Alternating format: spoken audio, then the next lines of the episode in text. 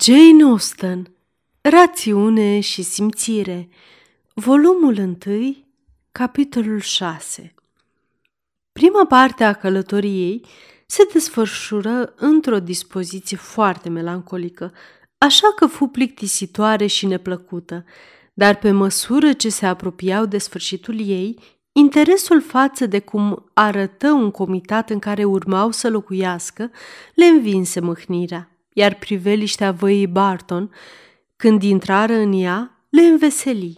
Era un loc frumos și rodnic, împădurit și bogat în pășuni. După ce drumul șerpui prin ea mai bine de o milă, ajunseră la casa lor. Grădina din față era o curte mică, înverzită, în care intrară pe o portiță cochetă. Ca locuință, Barton Cottage, deși mică, era confortabilă și compactă, dar ca vilă lăsa de dorit, căci clădirea era masivă, acoperișul era de țiglă, obloanele de la ferestre nu erau vopsite în verde și nici pereții nu erau acoperiți de caprifoi. Un coridor îngust traversa casa și ducea direct în grădină. De o parte și de alta intrării se afla câte o cameră de zi mică, iar dincolo de ele erau oficiile și scara. Patru dormitoare și două mansarde alcătuiau restul casei. Aceasta nu fusese construită de multă vreme și era în stare bună. În comparație cu Norland era într-adevăr mică și modestă, dar lacrimile aduse de amintiri când intrară în casă se zvântară repede.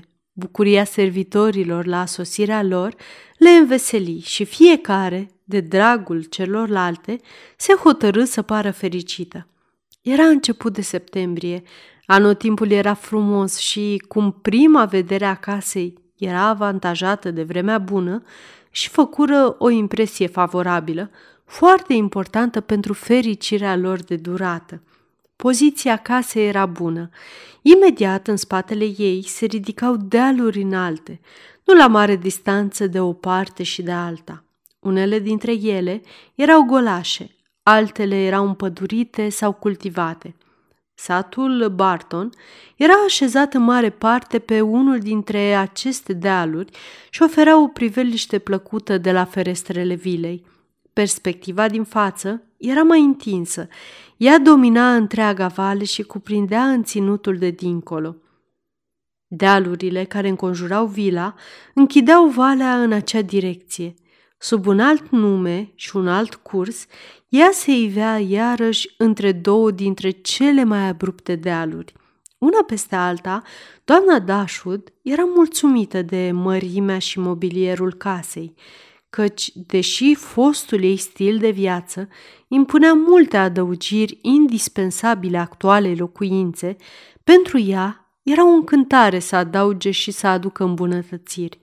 Și de data asta avea bani lichizi ca să cumpere lucrurile necesare pentru o mai mare eleganță a apartamentelor.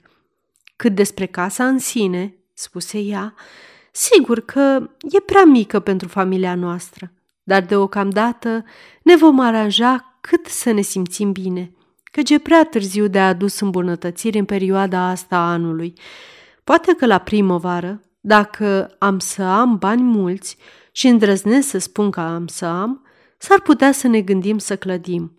Aceste salunașe sunt prea mici pentru grupurile de prieteni pe care sper să le revăd deseori adunate aici și mă gândesc să unesc coridorul cu unul din ele și poate cu o parte din celălalt și să las ca hol de intrare ce rămâne din celălalt.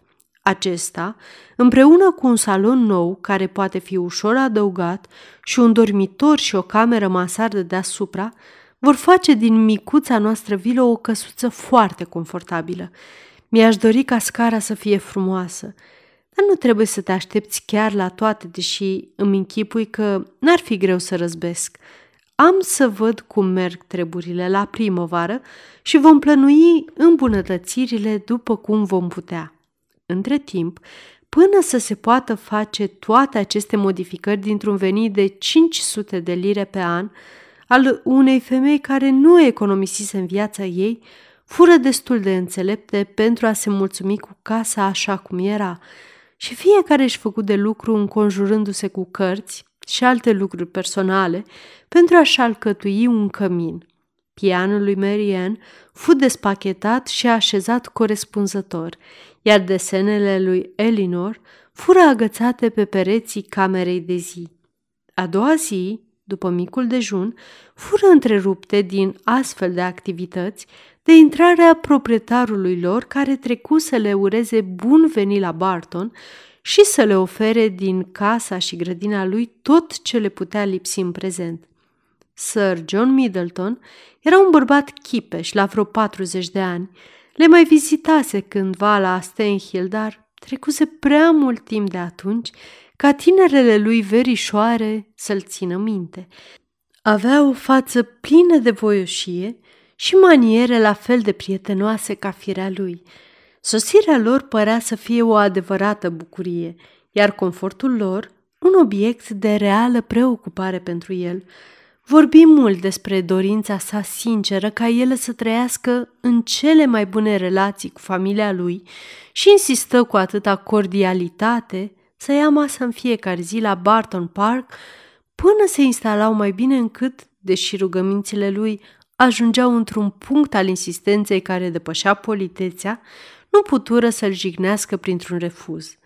Bunătatea lui nu se limită la vorbe, căci, la mai puțin de o oră după plecarea lui, sosi de la conac un coș mare plin cu fructe și legume, ce fu urmat, înainte de sfârșitul zilei, de niște vânat.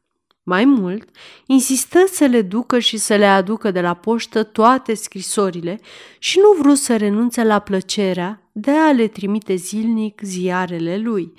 Lady Middleton trimisese prin el un mesaj foarte politicos care denota intenția ei de a-i face doamnei Dashwood o vizită de îndată ce era sigură că nu deranja. Și cum la acest mesaj se răspunse printr-o invitație la fel de politicoasă, doamna le fu prezentată în ziua următoare.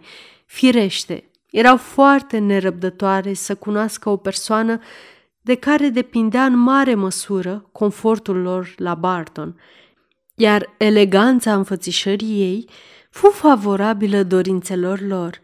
Lady Middleton nu avea mai mult de 26 sau 27 de ani. Era frumoasă la față, avea o siluetă înaltă și impunătoare și o ținută plină de grație.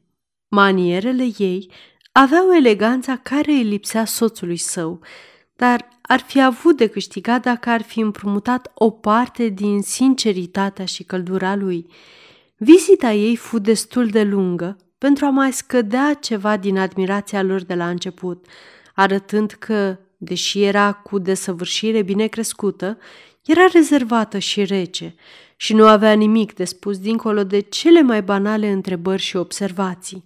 Totuși, conversația nu lipsi, căci Sir John era foarte vorbăreț, iar Lady Middleton își luase înțeleapta precauție de a-l aduce cu ea pe copilul lor cel mare, un băiețel frumos de vreo șase ani, a cărui prezență oferi un subiect de discuție la care se putea recurge oricând la nevoie, căci doamnele trebuiră să întrebe cum îl cheamă și câți ani are, să-i admire frumusețea și să-i pună întrebări la care, în locul lui, răspundea mama lui, în timp ce el se învârtea pe lângă ea și stătea cu capul în jos spre marea mirare a lui Lady Middleton, care se minuna cum de era atât de timid în societate când acasă făcea atâta gălăgie. În fiecare vizită oficială trebuia să fie de față și un copil pentru a furniza un subiect de conversație. În cazul de față, timp de 10 minute se discută dacă băiatul seamănă mai mult cu tatăl sau cu mama lui și la ce anume semăna, căci, firește, fiecare avea părerea lui și fiecare fu uimit de părerile celorlalți. În curând, familiei Dashwood îi se oferi prilejul de a-și spune părerea despre restul copiilor, căci Sir John nu vrut să plece înainte de a le smulge promisiunea că vor lua masa la Barton a doua zi. Sfârșitul capitolului 6